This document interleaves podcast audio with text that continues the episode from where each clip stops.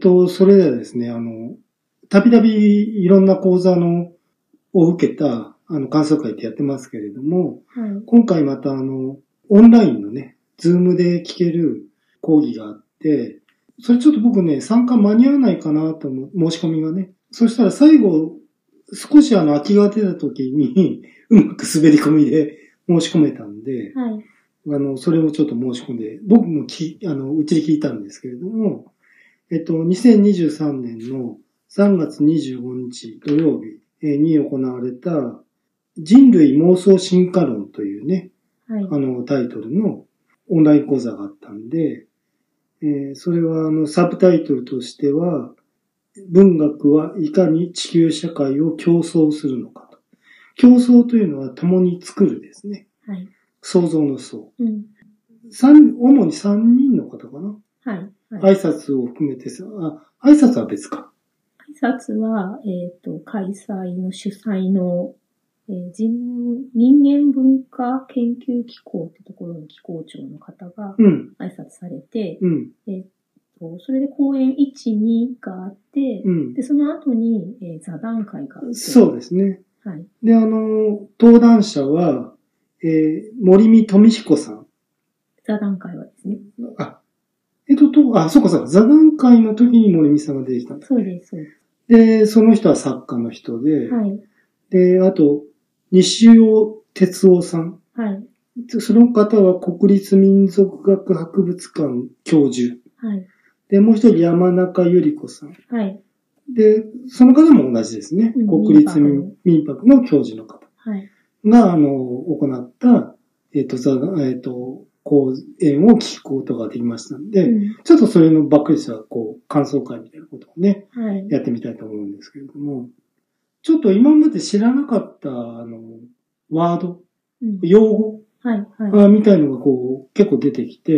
うん。えーそういうことも含めて、あの、すごく楽しかったんです。あと、座談会のその森見先生のね、あの、お話とかも聞けて、まあ別にその、講演が悪かったっていうわけじゃないですけれど も、あの、それも含めてね、はい。すごく、僕あの、し本当はあの、出勤の日だったんで、あはい。の、け聞けるかどうかわからなかったんですけれども、あの、早く終わったんで、うん。あの、最初から聞けたんで。あ、よかったです。うん。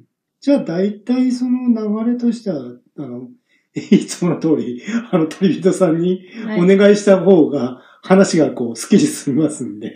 えーとこれ、まず、んなんでこれをって思ったのかっていうと、うん。えっ、と、民泊のうん関係で、うんえー民泊そのものではないんですけど、民泊とかの行事をよくツイートしてくださってるアカウントがあって、うん。それに流れてきたんです、開催情報が。あ、なるほど。うん、で、タイトルに、えー妄想って言葉が入っていて、そうですね。ちょっとワクワクしますそようね。まずこの妄想っていうキーワードで、うんあ、これはもしかして、しかも民泊だし、うん妄想旅ラジオ案件でうはっんていうふうに思って、で、それで、えっ、と、チラシをよく見てみたら、えっ、と、まず、えー民泊で、えー割と最近開催された、えっ、と、会議と教委教委とは会議どっちが先だ、展示がね、うん、特別展があって、うんうん残念ながら行けてないんですけど、うんそれの、その、えー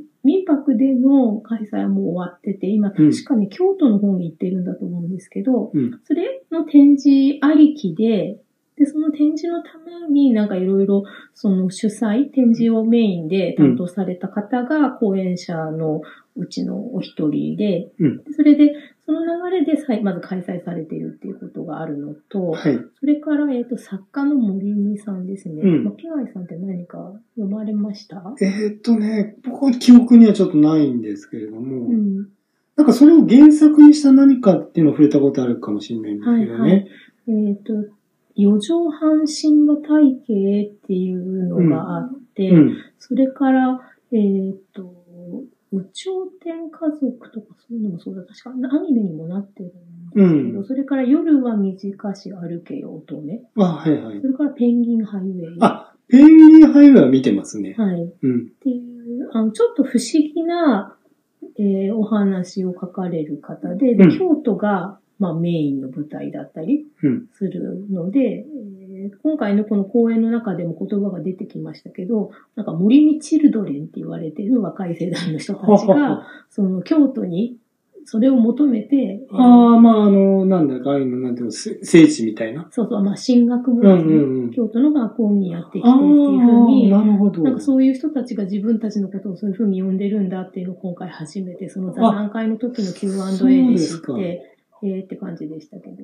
えっと、僕のそういえばね、えっと、姪っ子はい。がね、えっと、奈良がすごく好きで、うん。で、奈良の大学に通ったという、あの、ことありますけれどもね。うん奈良はちょっとまた別なんですようね。ん、うん、京都より前ですよね。うん。そうそう。まあ、ちょっと今そういうことを思い出しましたけど。うん。まあ、そういうのもね、はい。あの、一つの体験として、うん。まあ、若いうちにね、はい。やっとくのいいと思いますけどうね。ん。で、えっ、と、講演の一つ目が、タイトルが、うん文学と地域研究うん。えー環境と心象を佳境とする人と自然の新たな風土学を求めてっていうので、えー西尾哲夫さんっていう男性の方が、はい。えー紹介されていて、で、まあ、これからの地域研究っていうことで、ここで言う文学っていうのは、国別、言語別の文学よりも広い意味での文学ですっていう、まず定義のことからおっしゃっていて、で、お仕事としては、えーなんか、千一夜物語っていうアラビアンナイトそうですね。は、ね、よくシンドバッドの冒険とかで、日本の子供はよく、よくっていうか、昔の子供はよく知ってるとか、うん多分うんうん。未だにアリババと40人の盗賊とか、うんうん、ああの、何、えーと、アラジンとかアラジンとう魔んうん法のランプとか、うん。それからあの、会長ロックでしたっけは大きいい鳥、はい。うん。になんか運んでもらううん。話とかを、その夜の夜とぎの話として、はいはい。えーちょっとエキゾチックな感じするんですようね。ん、で、その単体のお話としては、うんそうやって、まあ、イソップ童話的に知ってるんですけど、それはもともとはどういう成り立ちだったかっていうと、うん。えーその中東のうん。ハーレムを持ってる王様はい。が、えー高級の女性を、えー、ヨトギに呼ぶんだけれども、その毎晩殺してしまうから、うん。その、だんだん女の人もいなくなるし、そうですようん、でね。それで、えっと自分から自ら名乗り出たシェヘラザードかな確かうん。が、あの、王様のヨトギに行って、うんそういう危機の強い話をすると。はいはい。そうすると続きが聞きたいから、うんうんうん。殺されずに次の晩もそうだよね。呼んでもらえるっていうのを、えー、1001夜うん。重ねましたっていう体で、うんたくさん話が、そういう面白い話が入ってる、うん。うん、お話集っていうものがあって、うん。で、これになんかいろんなエディションがあるらしくって、うんその中のガラン版っていうやつを、うん。この西尾先生が翻訳されて、はいえー結構、うん、綺麗な表紙で何冊も分冊で今刊行されてるらしいんですよね。うん。で、それをなんかこう、研究を、まあそういう、えーっと、エリアうんの研究をもともとされてる先生だっていうので、えーっと、その言語学がでももともと、うん興味のスタートで、うん。人間がその言葉で世界とか自分以外の他者をどう理解しているのかっていうことが、まあその原点にあるっていううん。うん。おっしゃってましたね。で、それでそのアラブ・イスラム社会の偉人論とか、うん。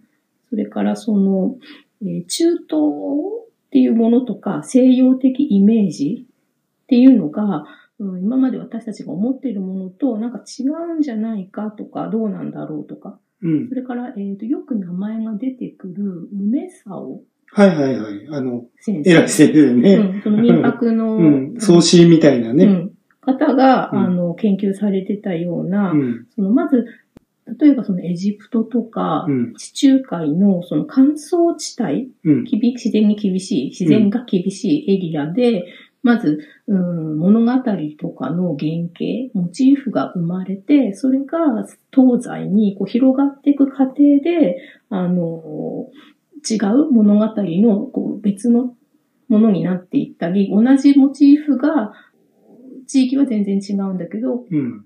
原型はここにあるみたいな広がりを見せてるっていうレ、なんか、あの、学説があるらしくて。ああ、そうですね。僕も、ちょっと聞きかじりですけれども、はい。あの、例えば神話とか宗教とか童話はい。に、その時代にそんな交流なかっただろうって思われてるんだけれども、やはりそのお互いにこう影響し合ってると。うん特に中東のものが、だから、あの、まあ、仏教とか、まあ、日本の神話ですね。えーそういうものに流れ込んでることはあるんじゃないかっていう、あの、説は聞いたことありますけれどもうね。んなんかその原型が、うんえーその中東あたりの、うん。えーっと、砂漠地帯うん。がスタートの原型があるものが、うんこう、伝播していく過程で変化した、してそう定着したものもあれば、うん。えー次のこううん講演のお話だったけど、うん。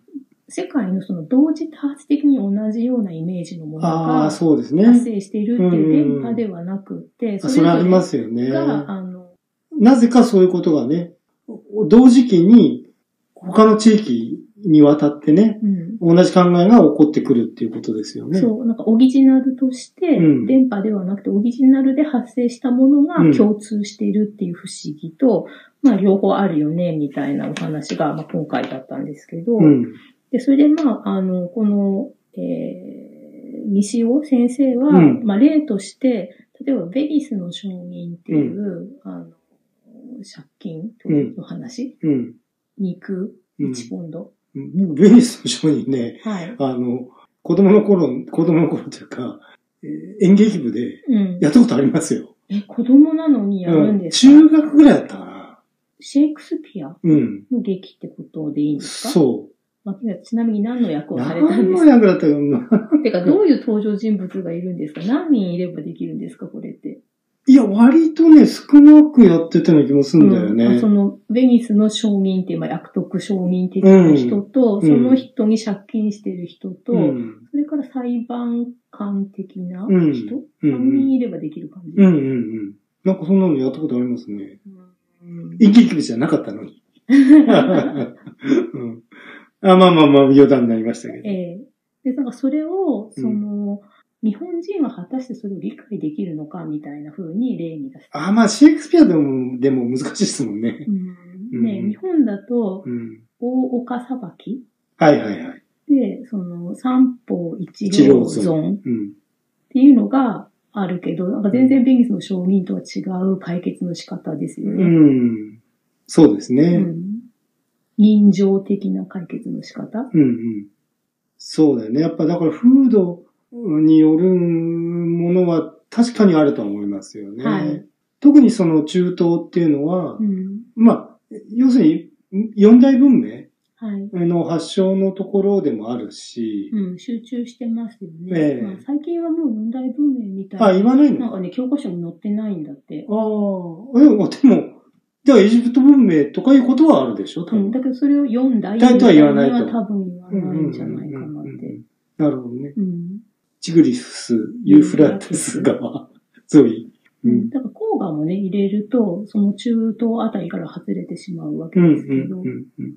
もう一個どこえっ、とね、メソポタミア。はいはいはい、うんそうでした。その辺はね、エジプト、メソポタミア、チグリス、ユーフラテスうんはう中東とうかんうん北アフリカとか。うん。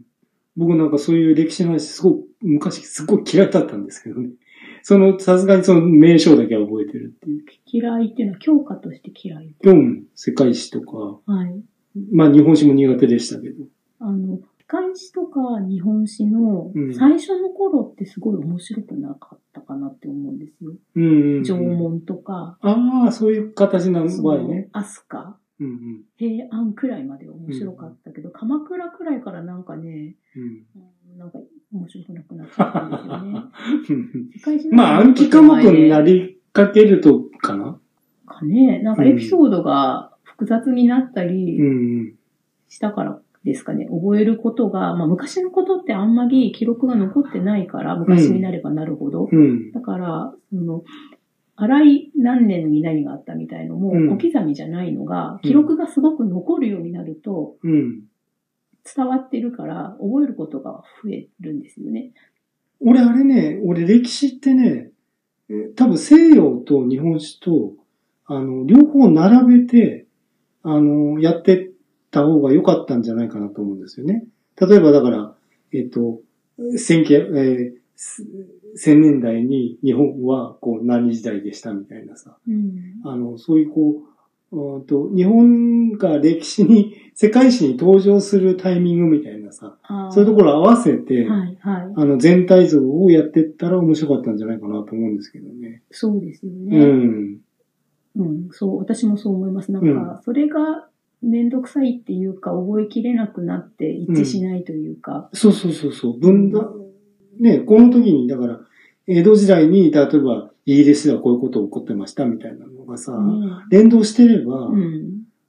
なんかもうちょっと興味持ってたかなって気もするんですけど。ねで、それがさ、うんその西暦で言ったら何年っていうふうに日本史で習いますよね。うん。でその西暦って世界史で習う時の西暦と本当に一致してるんでいいんですよね。最近そこも疑わしくて。まあ一応、まあ一致はしてるとは思うんだね、けど、カね。レンダー違うじゃないですか。ああ、その割と、そうだね。とか、イスラム太陽暦とかねね、太陰暦とかうんうん。あると、その、あ、そこは揃えてあるんじゃないかな。ね、1600年とかっていうのが、うねあれっん。行てった時に、本当に同じ年の、同じ月の話してますかっていうのは、うんうんちゃんと誰か確かめて、統一した資料が作られてるんですかね。うん。だってね、ウルー月があるようなカレンダーだと、何年がもう違ったりするはず。うん。うん。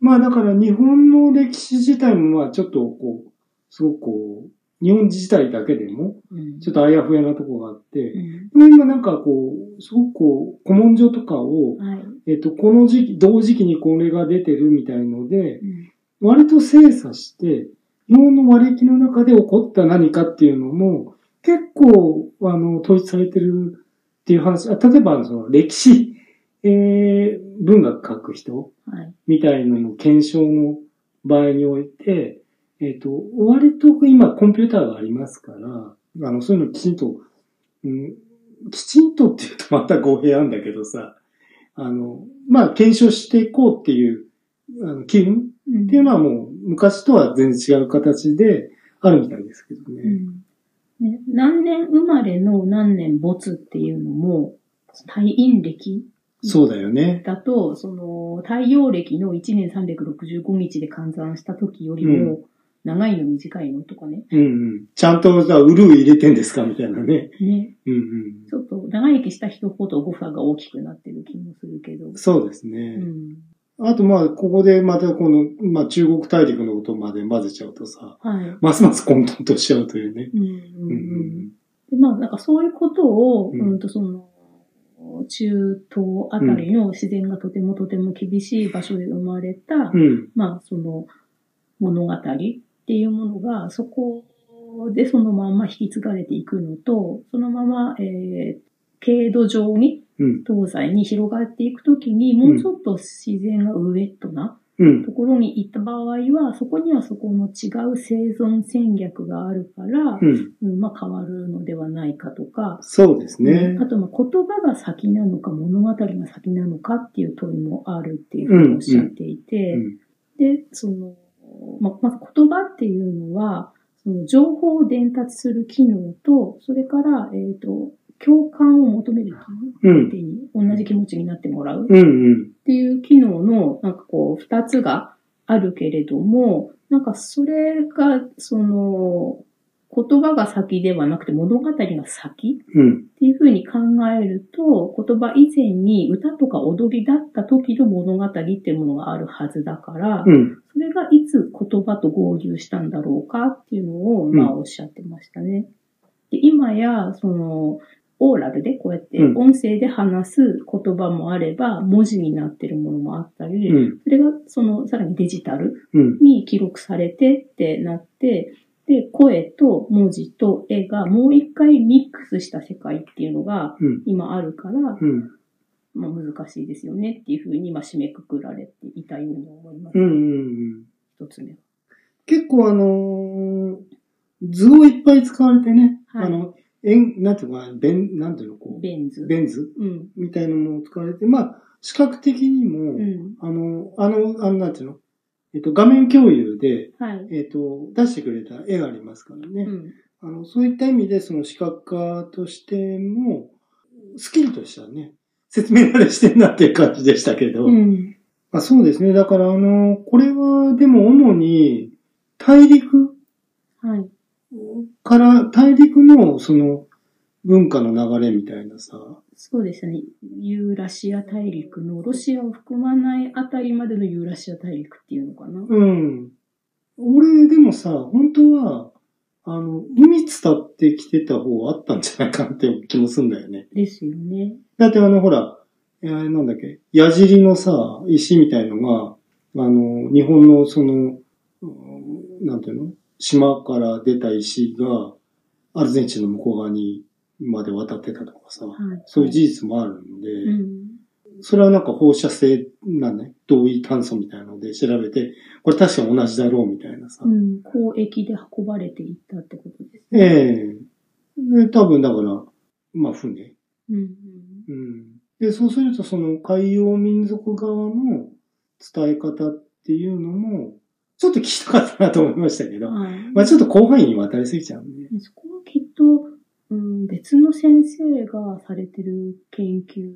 あ、えそうですね。科学の人とかも、うん。あの、当時の船はい、をはい。つな再現してね、うんあの、行ってみましょうみたいなプロジェクトもありますもんね。うん本当に行けたのかみたいうん。で、あの、今回この公演とは全然違います。関係ないですけど、な。うん。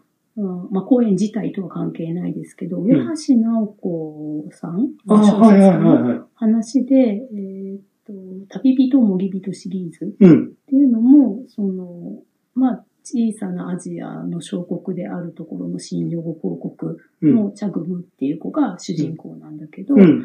うんモンゴルかなみたいな、うんうんモンゴルモンのあたりかなって思う、バルサっていう、えー女でやり使いの用心棒がいる、えーカンバル王国があったり、でその他に、えー、と海洋民族うん。もいましたよね。うん。うん。そうそうね。だから、えっ、と、あ、僕あれも思ったんですよ。あの、胎児の世界だ。ミッキー先生。三木先生の。はい。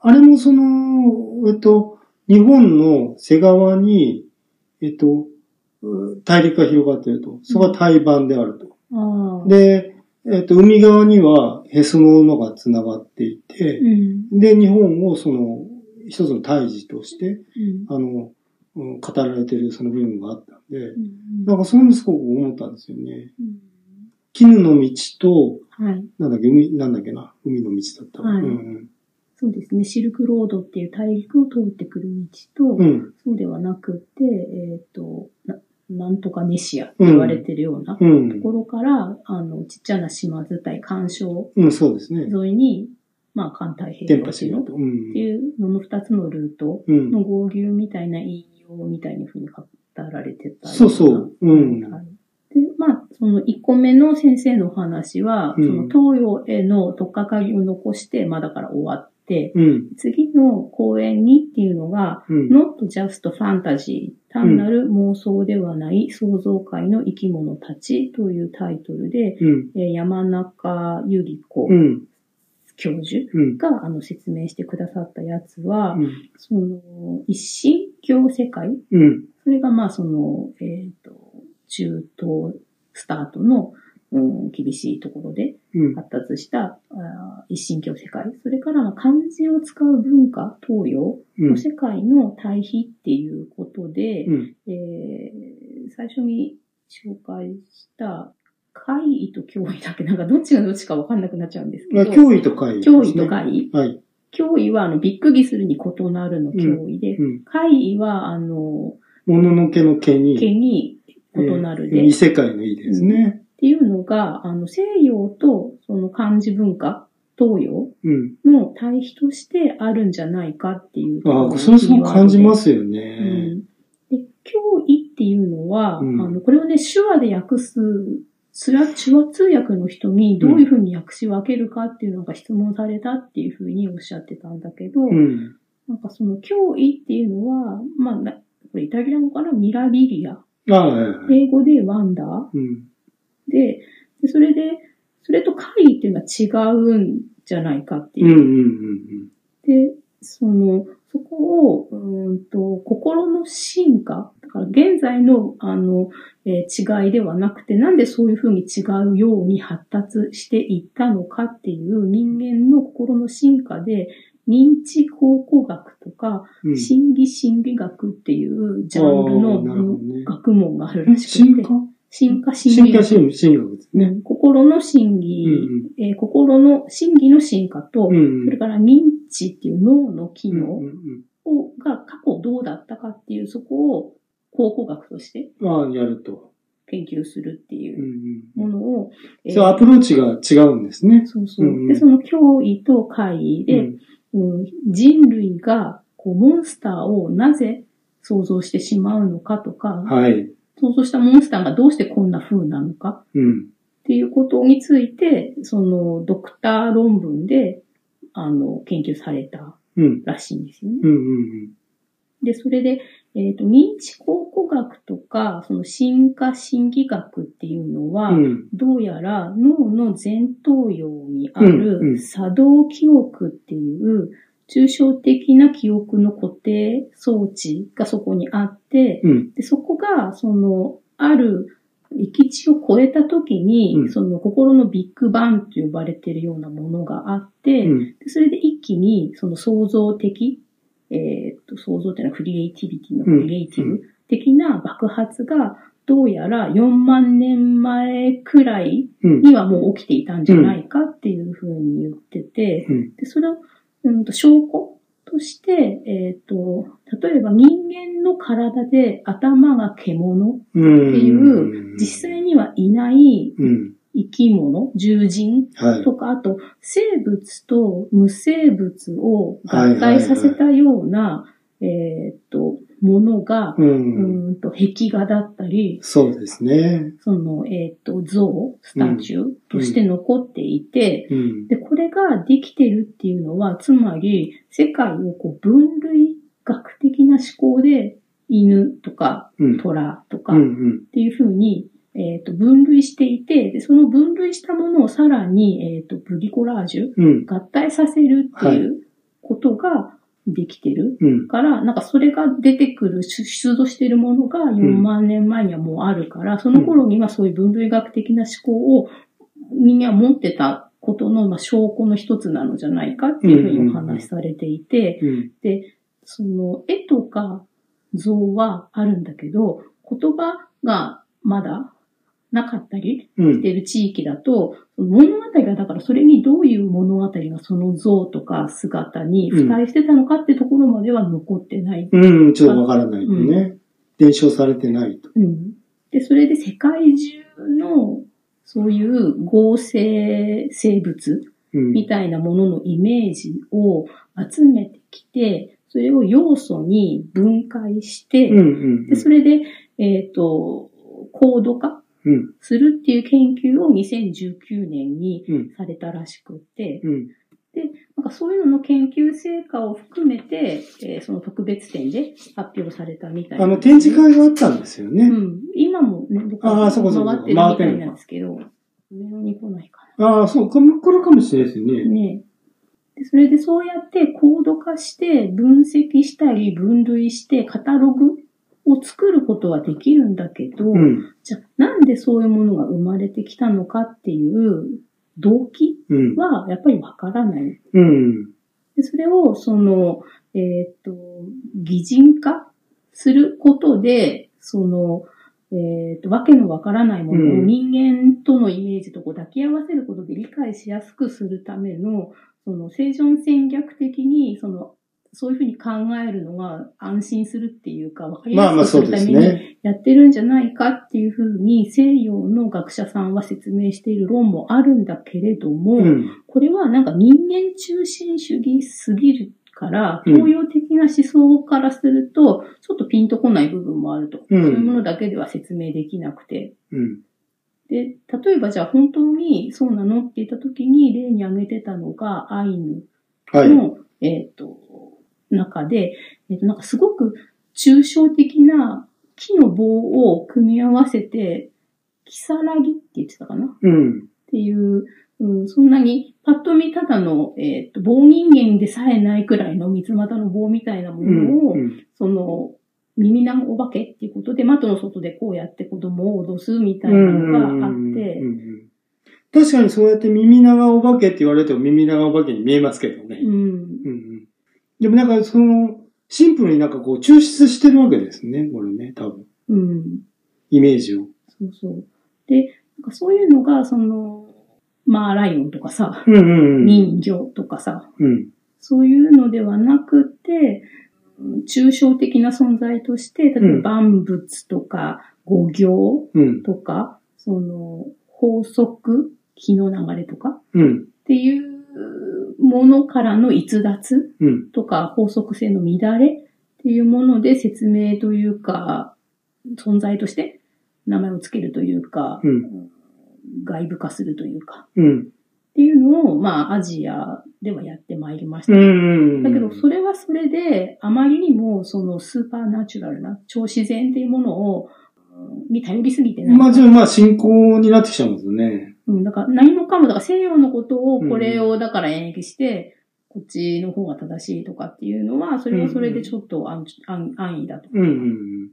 まあまあ両方はあるだろうと。うんどっかのバランス取る地点があるってことですよね。で、それで、その、両方ある状態で今日に至ってるわけで、うん。で、その、名付けづらいものとかうん。っていうものを、まあ、ありえないもうん。のをそうやってイメージとして固定することで、うん定義したり、名前を付けたりすることで、うんあり得るものに、まあ、変えてきたんだと。うん。で、これが、まあ、人間の想像力、想像力の、まあ、現在の結果としてあるんだけど、うん。まあ、今後、その AI が、その集積されたイメージを使って、うん。人間がその AI と一緒に新しく何か考えたり、作っていくうんっていうのをどうやっていったらいいんですかね、みたいに割と最近のトピックにえー話を結んで、うん。で、それで、今回のチラシに使われてる絵が、うん。うえん。ーと AI に書かせたもそうのでですすねっていうふうにおっしゃってて、うん。で、それが、あの、まあ、次の、この後座談会に、その模擬に、うん小説家の模擬さんも出て、座談会になるんですけど、それをその、えっとねビアズリーとアリババっていうキーワードで書かせた絵なんです、これっていうふうに、うんうんうんまあ、そこで紹介されてましたね。うんうんうんまあ僕全般的にその AI が描く絵っていうのは、じゃああんまりちょっと興味引かないんで、まあ、今のところ。はい。なんていうのかな、西洋的なものと東洋的なものって、うまく言えないんだけれども、なんかすごく分かれてる感じしますよね。分かれてるそういうこう、イメージのこう、作り方の違いはい。だからそういう、だからその、それはだから一神教とアニミズムみたいな自然信仰と、あの、せめぎ合いのところがまあ中東みたいなところにあったのかもしれないんだけども、あの、特にあの、やっぱり日本なんか、今そのアニメーションとか、そういうものがこう、すごく盛んになってますけれども、えっと、そういうもののイマジネーションの作り方っていうのは、まあ、日本割と長けてると思うんですよね。うん。はい。あの、なんていうの、異世界とかさ。うん、あうん。のそういうものに、あの、きちんとその、えっ、と、絵として起こしていくとね、はい絵とストーリーとして、うんまあさっきのその上橋先生の話もそうですけれどうも、ん。まあ非常になんか東洋的というかさ、うん。感じがするってことはなんか東洋的なものとあんだろうなとは思いますけどね。そこをうまく説明するのは難しいですけどうも。ん私、その、見てないんですけど、ん木部さんは、エヴァンゲリオンってご覧になってて見ました。ね、うん。でえっ、と、まあ、イメージなんですけど、言葉が例えば死とだったりうん。して、ああ、そうね。モチーフは、うん、うん、宗教的な。はい西洋のはい。イースト教的な、そして世紀末っぽい、ああ、そうね。なんだけど、ただ、えっ、と、エヴァンゲリオンに乗り込む人、はいっていうのがはいはいはいそれうまいね。えっ、と、接続するのははい集合的無意識のは東い洋的な、そのそうなんですよ。えっ、と、気流の流れ的なものですよね。だからなんかね、ピシッとしたものとぐんにゃりしたものみたいな、ううんんの融合なんだよね、あれうんね。あれを、その、西洋的な教育を受けて、東洋に育ってる人たちは、見て、なんとなく体感でわかるんでしょうけど、ああ、そうだね。ね、どうなんですかね。まあ見ないで言うのもなんなんですけど。あはあ、い。いや、まあ、まあ、広角は分かっても、えっと、エヴァンゲリオン分かりにくいとかね。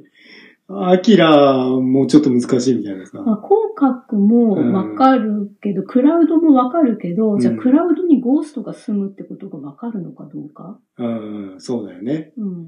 うん。そうそうそう、なんかその気もすしますね。うん。俺は分かるけど、なんかね、その。共感、分かるっていうのは共感できるという意味でね。はい。理解じゃなくてうん共感ですけどうも。んまあ、それで最後の座談会は、まあ、さっき言った森見チルドレンがいるような、うん。うん。えっ、と、森見富彦うん。と、まあ、西尾先生とうん山中先生の3人の座談会だったんですよね。うんうんうん。でもさ、だから、これ本当はだからストーリーってどういうとこから生み出されるのかっていうのを、うん。えっと、テーマにしたかったんであるとは思いますけれども、うん。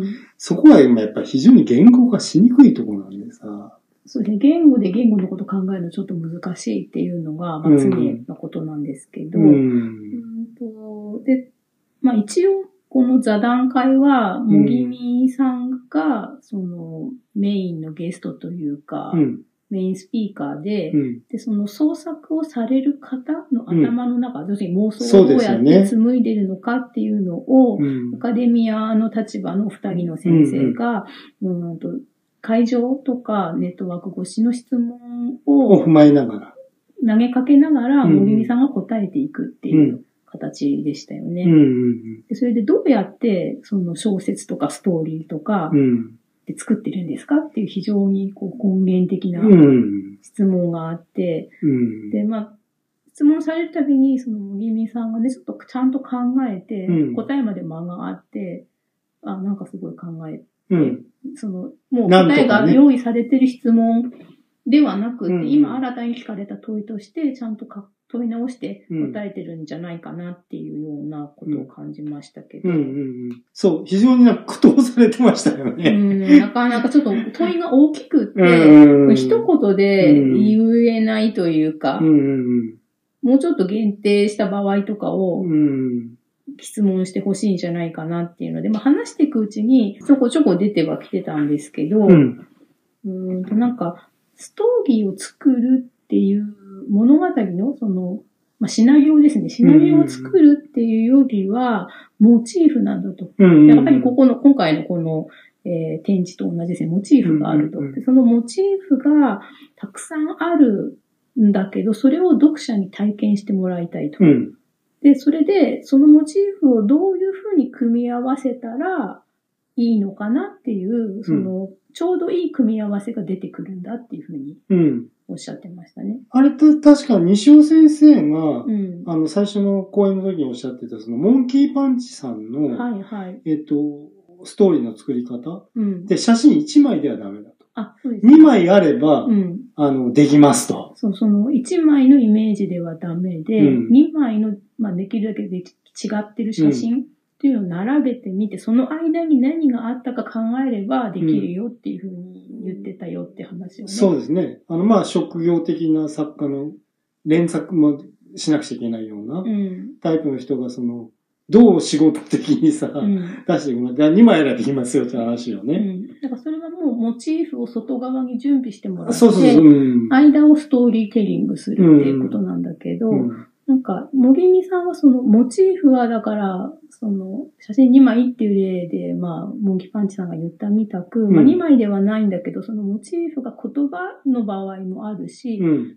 まあ特に自分の場合は京都っていうね、場所うん、まっあまあまあていうのが大事で、うんで、それが、その、いくつそもこにいなくちゃダメだって言ってたんだったね、確かね。いくつもたくさんあるんだけど、そのたくさんある中で、これとこれは同じ場所にうん。あるよっていう属してるうん。一つの物語に属しているものとそうじゃないものっていうのがだんだん区分けされてくるんだ。うん。うんで、例えばその宇宙天家族の世界観で、うん。タヌキはいていうんい。。で、カッパもいていいうん。けど、キツネはダメなんだっていうふうに、理由はわかんないけど、とにかくキツネがいるとこの世界が成立しなくなるっていうふうに、自分の中でなんかね、そう言って、キツネはダメなんですよね、なんていうふうに言ってて、だからそれが、あの、あるから面白くて、何でもありだと全部同じになっちゃうから、うんうんうんその何でもありじゃない。でも、近畿してる部分があるってことなのかうんな、うんうんだから、狐は狐が出てくる話の世界が別にあるんだけど、うん今自分が思ってる、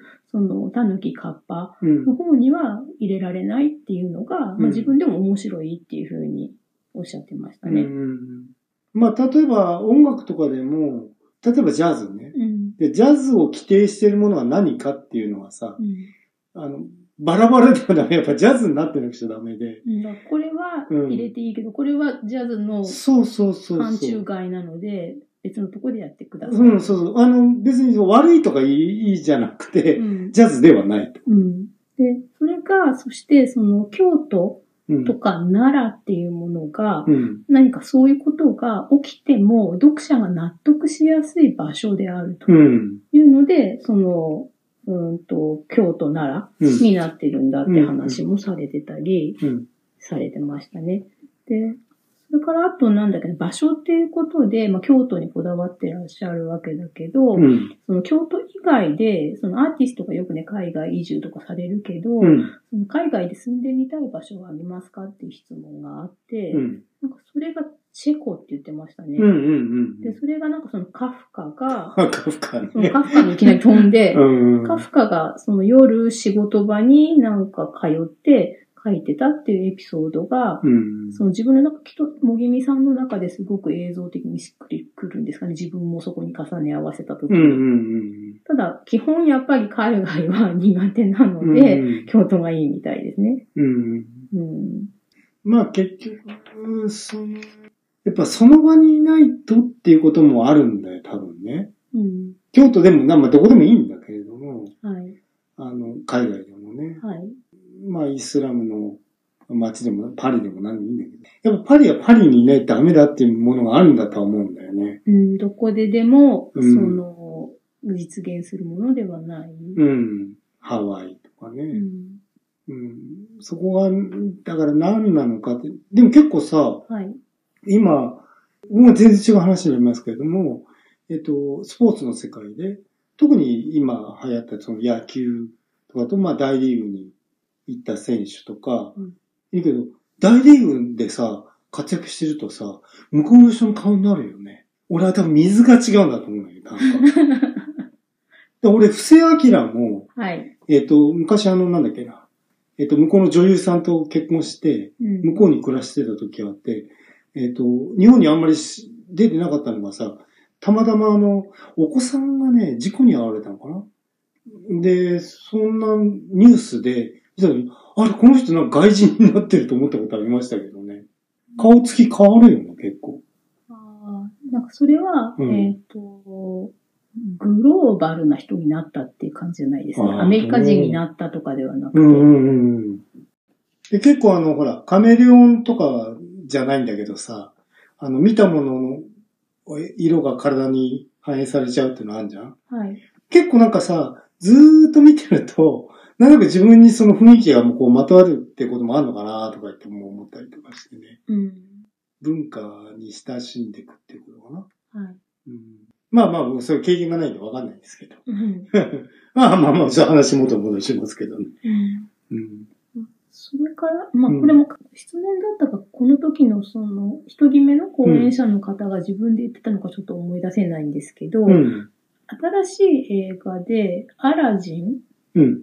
がああるんですよね、きっと。うんうん。実写版の。うんうん。で、それで、えーランプから出てきた魔人、うん。ジンうん。が、願い事を叶えてくれる話はい。ですよね。うん。で、うーんと、その、ランプのせいっていうのが、ランプに囚われていて、うん。すごく有万能な存在なのにもかかわらず、うん。うんと人の願いを叶えないとう、ん。うん自分が自由にならないっうん。ていううんことが何かすごく象徴的だというふうに。あの、スストーリーの出来方はそういうになってると、構造的に。うん、で、その願い事は何ですかって聞かれた人も、うん。まあ、例えばちっちゃな願いというか希望は日々ありますよね。明日何食べたいとかさ。そういうんじゃなくて、その何でも叶えてくれるっていう魔人が出てきた時うに、ん。その心から願う何かうん。っていうものを改めて聞かれると困るよねっていう。そうですね。まあ根源的な何かってことになりますよね。だからそれがつまり自分っていう身体、体、身体性をうん。見つけ出すことになってるストーリーにこの話になってるっていうお話をうね、ん。されてたりとかして、心からの願いっていうのは、個人と世界をつなぐものであろうっていう仮説をうん。おっしゃってて、うん。まあ自分の中だけにとどまるものではないと。うん。だからそれかなんかその茂木みさんがなんかそこまでのことをうん。自分の作る、うん、作品の中には入ってないっていう。ああ、もっとちょっと個人にこう近いものってことなのかな。それがなんか私がその時思ったのは、うん。個人で一人で成り立ってる小説家っていう職業とか作品と、そのすごいたくさんの人が関わって作る映画っていうものの違いなのかなとかね。ああ、はいはいはいはい。ああまあ少なくともその、複数の人が関わると、複数の人の共通事項としての何、目標うん。みたいなものないとちょっと作りにくいですもんね。そうそこを示してくださいってなりますようね。ん。原作があろうがなんだろううが。ん。だからその、えっ、と、元々の、うん。えー魔法のランプの話って、こうのん映画の実写版のね、超大作うん。のアラジンよりももうちょっと卑近なものだったんじゃないのっていう。そうですよね。うん。それこそ、そあの、王様に届けばいいんだかああ、そのら。話よとぎ。あうのそん。の時は。ただ、そうその物語の世界の中のうん話としてうん。も、うん。そんなに、なんて言うんだろう、えー自分探し的なことではなくて、うん。それこそ、その猿の手みたいなね、ちょっと怖い話っていうう。んうんうん。えっと、まず、作家の人で、まあもう俺が作家じゃないからわかんないんだけどさ、まずちょっと自分を納得させなくちゃいけない。とにかく。はい。あの、世界に成り立たせるためには、まず自分の中との整合性かな。うん。そっちから始まるしかないとは思うんだよね。あんな外のこと考えてもさ、どうでしょうかってことになっちゃうんで、うん。オリジナルのもの出す場合ね。うん、まあ単なる絵の模写とかでもそうなんですけど、うーんと、なんだろう、自分なりの納得感っていうかさ、うん。そこないとダメなんだよね。うん。僕の場合はね。はい。うんで、それが結局、その、まあ、えー作家の人もただ自費出版する場合じゃない場合は、えっと、編集者の人とかね、あの、そういう人の手が入って、で、みんなで作ってくるってことになるんだと思うんですけれども、えっと、そういったところで、あの、えー外の世界、自分の世界と外の世界への、えっと、橋渡しっていうのが行われるんだと思うんですよ。あの、だから文学賞でもなんそうなんですけど、はい。うん、そうやって外の、自分の個人的な、えっと、こだわりを持った作品をいかに外につなげるかっていう、若干の橋渡しは必要なんだと思うんですよね。はい。まあ、そでれがうまくいったら他人と共有できるようになるってことですよね。多分ね。うんうんまあ、自分の中でね、自分だけが信じてる妄想みたいなものもあるけど、うん。だからそれが別に他者と共有可能ではないっていうことが作品として売れないというか。うん、そうなんですよね。うん。だからね、まあ、もう本当悩ましいというか。ただやっぱり自分がやっぱり楽しくないとね、そこは作れないよね、どう考えても。うんまあ、その作業そのものうはん楽しいだけでは当然ないと思うんですけど、うん。そうですよね。ああ、まあね、本当作品出す人とはもう本当一筋縄ではないご苦労があると思いますけどね。だから森見先生の、本当にその、えっ、と、映像がついてましたんでね、受け答え。はい。あの、非常にこう、苦心されて、うんうんと、答えをこう、ひねり出そうとされてる姿っていうのはちょっと噛み受けましたけどもね。うんうん、すごく難しい問題をね。うん、その違う言葉で言いたくないっていうので、そうですちよょねうどいい表現とか言葉をうん。探り探手探り手探りでお話しされてるようなところがあって、うん、で、そそれで、そうですね、あの、まあ、今回この、えっ、と、教授さんというか、うんうんうんアカデミアあの人は、うん、えっ、と、まあ、言語学者っていう立場うん、の方たちで、うん、で、それが、その、森美さんがそういうふうにね、うん、作られる作品とか、まあ、今回の受け答えもそうだけど、っていう作家っていうのを見ていると、まあ、とても面白いなっていう。うん、うん、で、まあ、言葉はやっぱり必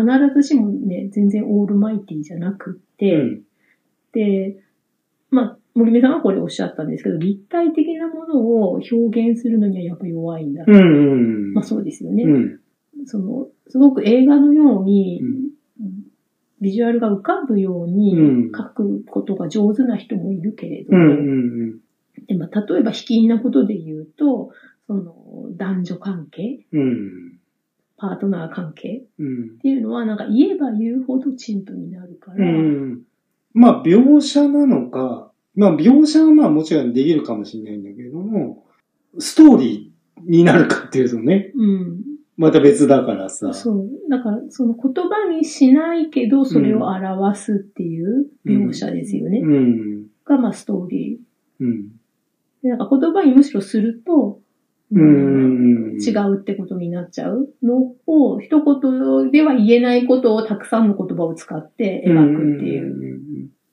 まあ、そこに、また今度、こう、詩とかね、俳句とかなんかそういう世界もありますからはいはいはい確かにそうでね。すね。うんうんその、だからこれ聞いてて、えっ、と、今もこうやって喋ってるっていうのは、ううんんと足し算で言葉を出していってるんだけど、うん。うん。うん実質引き算うん。の部分もあるんじゃないかなって、どっちなんだまあ、どっちもなんですけど、う、ん。まあ、だから言語っていうもの自体が、うん、そもそも不思議ではありますけどね。うん、あの、うんなじゃあ、じゃあ例えば白って言った時に、はい、それそれぞれの白があるわけでう、ん、なんでそこをこう共通としたイメージとして持てるのかみたいなさ、ああ、象徴としての言葉っていうね。うん、うん、で、そこでどんどんこう伝えるうちに抜け落ちちゃうんでさ。はい、 うん、まあだから大根の白って言ったのがいいのかとかさ、 雪の白って言った方がいいのかとか、そんなのもういちいちいちいち全部説明くっつけてたからさ、 物語にならないんで。うん。物の名前は、うん。その、例えば電話とか、うん。スプーンとうか、ん。っていうふうに、うん。物と結びついてるんだけど、うん。物の属性、種うん。とかっていうのは、うん。いろんなものからその属性を抽出して、うん。白いコップとか、うんうん白いタオルとかっうん。ていうのはね、いつどうやって人間が覚えるのかね、面白いですね。そうですよね。う。うんん。だからまあだから言語学的なアプローチと、そういう作家としてのストーリー考える人うん。のアプローチはまあ当然違うと思いますけども。うん。でも、その作家の人だって、その言語学的なものを抜きにしてはできないんうで、ん難しいよね、悩ましいの方は。そうですね。それで、えっ、と、まあ、ちょっとどういう経緯でこの質問が出てきたのか思い出せないんですけど、うん。茂木さんがその小説を書くってことは何、ど何が面白いんですかとかね、まあ、はいっていうふうなことに、えっ、となんかね、例えば映画とか漫画みたいな映像うん。っていうのは、あの、まあ、自分が書けないってこともあるんだけど、うん。その、それはもう自分の頭の中にある妄想うん。とはもう違っているんだ。例えば自分で、ああ、そうですね。漫画でさえ違う。うん。だけど、小説は、その自分の妄想とズレがないと。あなるほどね。うん、それは、まあ、森美さんが、あの、そういうものに長けてるってことであるとは思いますうけどねん。。まあ、そのように書くと。うん。でもこれ、まあみんなも経験してるように、うん例えば漫画で聞いてたし、そのし主人公の声が、声ね。そのアニメになる前に自分の中で、うん頭の中だけで聞いてた声うんがあるはずなんですよ。昔はすっごい苦手だったな、アニメの。漫画読んでた漫画がアニメ化された時の異常な違和感。うん。うん。あなんか違うなってさ。うんでまあ、この小説とかうん漫画が実写化された時うのん。ズレまあそうですね。でもあるで、それが、うーんと、小説の場合は自分の頭の中の妄想とズレがなくて、うん。で、なおかつ、えーっと、文章をこうどんどん書いていきますよね。で、そしたらそれが、その、もぐみさんの世界の中でうん現実化うん。して、うで、んそれが現実化することで登場人物たちうにん。影響を与えていって、一行書くたびにすごい速度で世界ができていって、なおかつフィードバックがあるっていう、うこんれが小説にしかできない面白いところだなかるらほってどいう。ねうんうん。そうですね。だまあ、まあ、そうじゃなくちゃ書けないんだろうけどもね。でもその小説というか、その言語うん。っていうものが持ってる、うん。とイメージ喚起力の豊かさというか、そうですね。どうしてもね、じこの後わかんないですけど、うんその同時生成的に AI がうん。絵なぎ、うん動画なぎを人間が考える速度と同じ速度で作れるようになったらまた違うかもしれないんだけど、うん今のところテキストでうん。書いていくっていうのが一番早いわけですよね。それを妄想を具体化するというか、うん具象化する。うん。うんそれが、まあ、面白いうん。っていうふうに。まあ、そうね。だから最初にその立ち戻ると、うんまあ、言語の前にそういう音も絵もストーリーもあったと。うん。ででも伝承するものとして言語っていうものができたときに、その爆発的にこう広がっていくことが、だって印刷がありますから、はい。で、そういうの伝播しやすくなると。だからそっくりそのままの感じで。うん。あの、最初にさ、文字に起こす人の、あの、主観は入りますけれども、はい。あの、それ以降は、あの、一応、読んだ人には、そのオリジナルのものが、あの同じものが伝播していくわけですよね。うん。そういうものができたときに、えっ、と、またその物語とか、うんそういうものがこう、すごくこう、あーあらゆる場所で、あの、でき始めるってことはあったと思いますけどね。うんまあまあ、一番、まあ、顕著な聖書ですかね。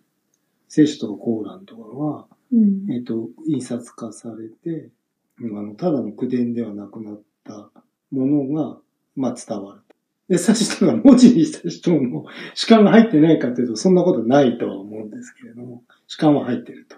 うんでも、それ以降は、同じコピーしたものが伝わっていくと。うん。で、あとは、まあ、翻訳の問題ありますああ、そうです。翻訳もそうですけど。うね。ん。あ、そうね。だから、翻訳された自分のその小説みたいのに受ける作家さんの印象というのもちょっと聞いてみたいことありますけどね。うん。なんか、あなんでこうなっちゃったのかなと思うこともあるのかしらみたいまあでもそれはその翻訳されうんた先の言語をどれくらいな。あ、自分をしてるかってこともあそるか。のね、英語に堪能な人が英語でこういうふうに書かれるってことが、違和感は感じても、英語があ話者の人にとっては、最初から英語で書きなさいってことにもなっちゃうもんね。うんこんだけ詳しいだのからそれが、その、自分が思っていることが別の言語でうん書いたときに、その言語が母語の人うに、ん。自分が思ってるように共通で伝わらない度が高いんじゃないかなって思うけうん。あ、そうか。ど。うんえっと、噛み砕いてもらった方がいいってことうんなんかむしろ、うんその、日本語から、例えば英語あにそう一よね回翻訳したものを、機械翻訳でも何でもいいけど、うん。もう一回日本語に翻訳し直したときうに、ん。どんくらい現ずれれる差分っていうものをどうあーそうかそう思かそううかかなってことかなとか。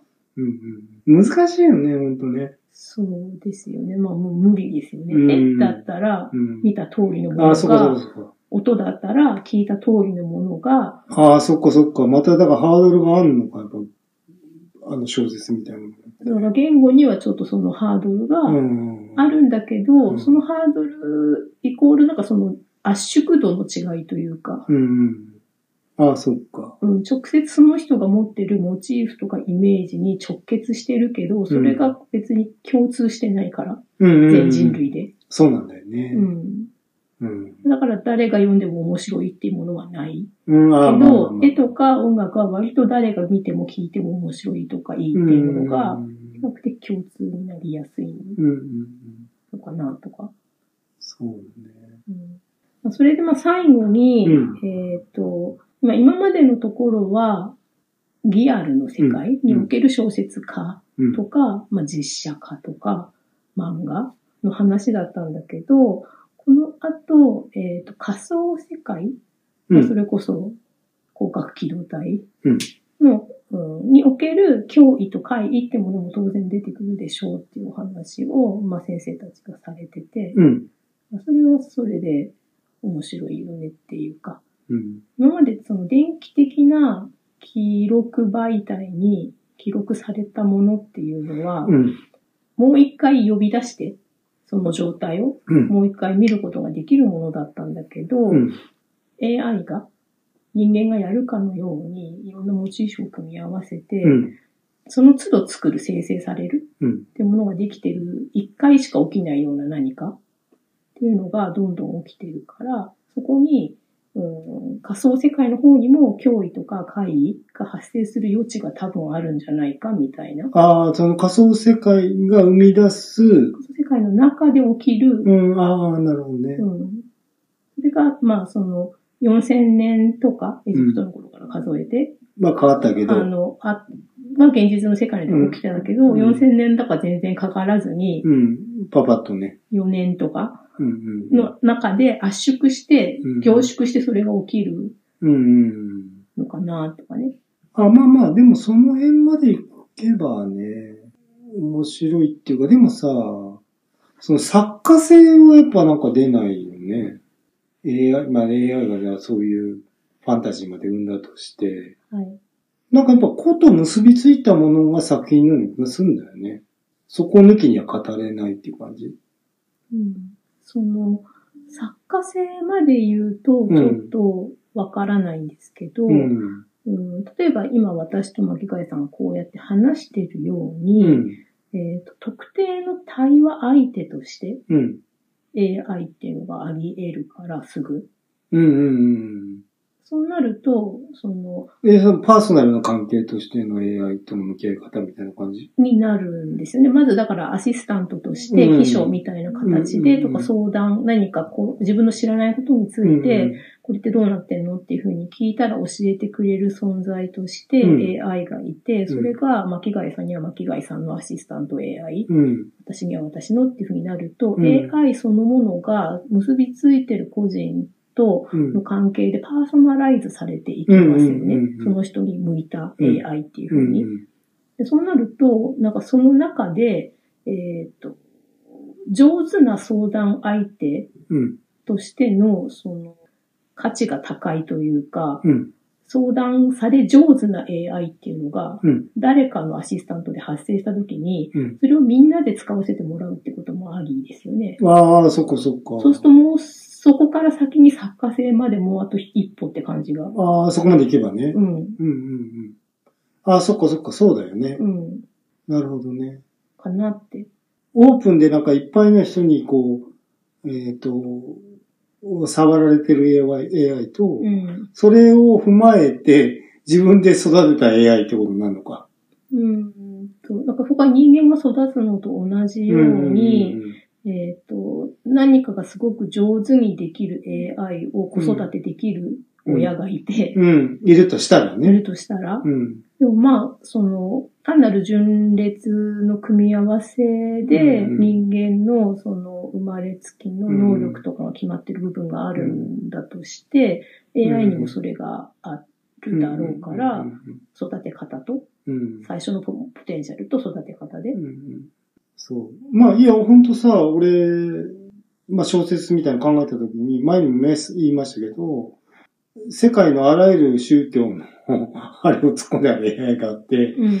アイソレーションタイプに自分が入って、それと延々と対話すると。 うん。で、そう、そそれ、そういうなんか世界の AI との対話みたいなさ、うん。あの、もの考えたことありますけどうね。んもう、それはほぼできてうんるそうですよねわけですよね、今ね。別にその宗教に限らず的なね。ことだけ入ってるわけじゃなくて。うん。まあ作家とかね、何でもいいんですけど。うんで、まあ、アイソレーションタンクに入る必要もなくて、うんスマホを一個でいいそうですよ状ね態に。うん。まあ、まあ、例えば、あの、キューブリックに特化したさ、AI と言ったら、それ使ってみたいもんね。うん、だからそこもできますよね。うんあの、アドビのソフトにうん。特定のプラグインがあって、はい。そのプラグインを入れるとこれができるっていううんので、例えばモネ風とかねもできますねう書かせることができるのであれば、うん。あ、もうこの先山中先生だっけうん。向川かがしたのも、その、そうそう、二ビア付ズけ。ギーとアリババのキーワードうんうんうんうで、んそれらしい絵を出してきてる。うんうん。それは作家じゃないんだけれども、うんその、えっと、まあまあ、ワード、キーワードですよね。うんじゃあ AI が、うんうんけど体がないからうん。とか、単に、うんと、過去の事例から、うんそれらしい最適解を抽出して、組み合わせて出してるだけんといえばだけなんだけど、うん。その人間がつ過去に作った文章とかうん。絵とかに、その人の、じゃあ人格とか、うん。何かが宿らないかって言ったら、 うん。東洋的な発想だけどなんかね、宿りそうな気がしますそうですねだからそういうのを学習して最適に出してきてるっていうのは、もう一種、そこ、それはもう人格の、まあ、一部というか、半分ぐらい。まあ、過去の亡霊的うなんうん集合値のゴーストみたいなものとうんもうすでに対話してるんじゃないかなって思うんですよね。うん。うんうんだからそれに人権を認める認めないみたいな話とは違うけうど。ん。まあまあまあ。うん。だからこれが脅威なのか、怪異なのか、うん、まあ、なるほどね。どっちだろうっては思いますけどね、今回のこうのジャンまあ、ル。脅威と怪異っていううん考え方にすれば。うんで、しかも固定のイメージではなくて、うん。対する相手にうん。よって、その、変わりうる、変わってくれる、トランスファーマー、トランスフォーマーですよね、本う当んに。うんうんなので、なるほどね。うんうん。まあ、大体、えっ、と、まあ、これで、えっと、座談会の方の、うんえっ、と、まあ、ちょっと喋り切ったんですけどはい、も。はい。なんかとても面白かったですうね。んうんうん。まあ、展示なんかも回ってきたらね。ねえ、見たいですよね。これね、一日じゃ足んないですよね。まあ、東京にも来そうな感じもしないでもないですけどね。ねえ、どうなんでしょうね。うん。まあ、各地の盛り上がり方にもよるとは思いますけど。これ図録が普通に、えっ、と、アマゾンとか、う図ん録にあのネット書店で買えるので、まあ、あ、なるほどう。ん買おうかなとは思うんでうすけんど、うんうん。あ、みたいなもんですね。 えっと、ザ・ファースト・スラムダンクリソースみたいなもんです ね。そうそうそう。そうです。うんはい。あまあ、ということで、えっ、と、ちょっとな、また長くなってしまいました。長くなっちゃった。はい。うん。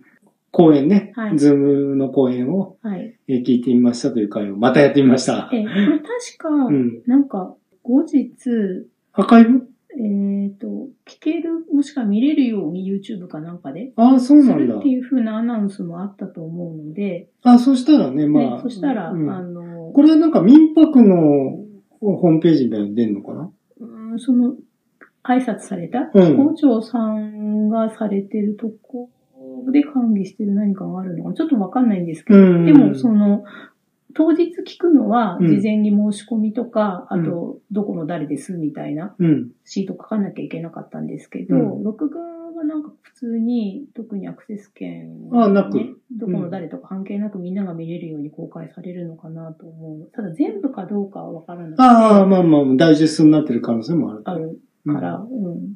まあ、あの、まあ、百分は一気にしかずなんで。そうそううそう。まあん。そまれあ、が、その、配信告知がうんうんあったら、まあ、それはそれでリツイートかなんかして。あそうですね。うん。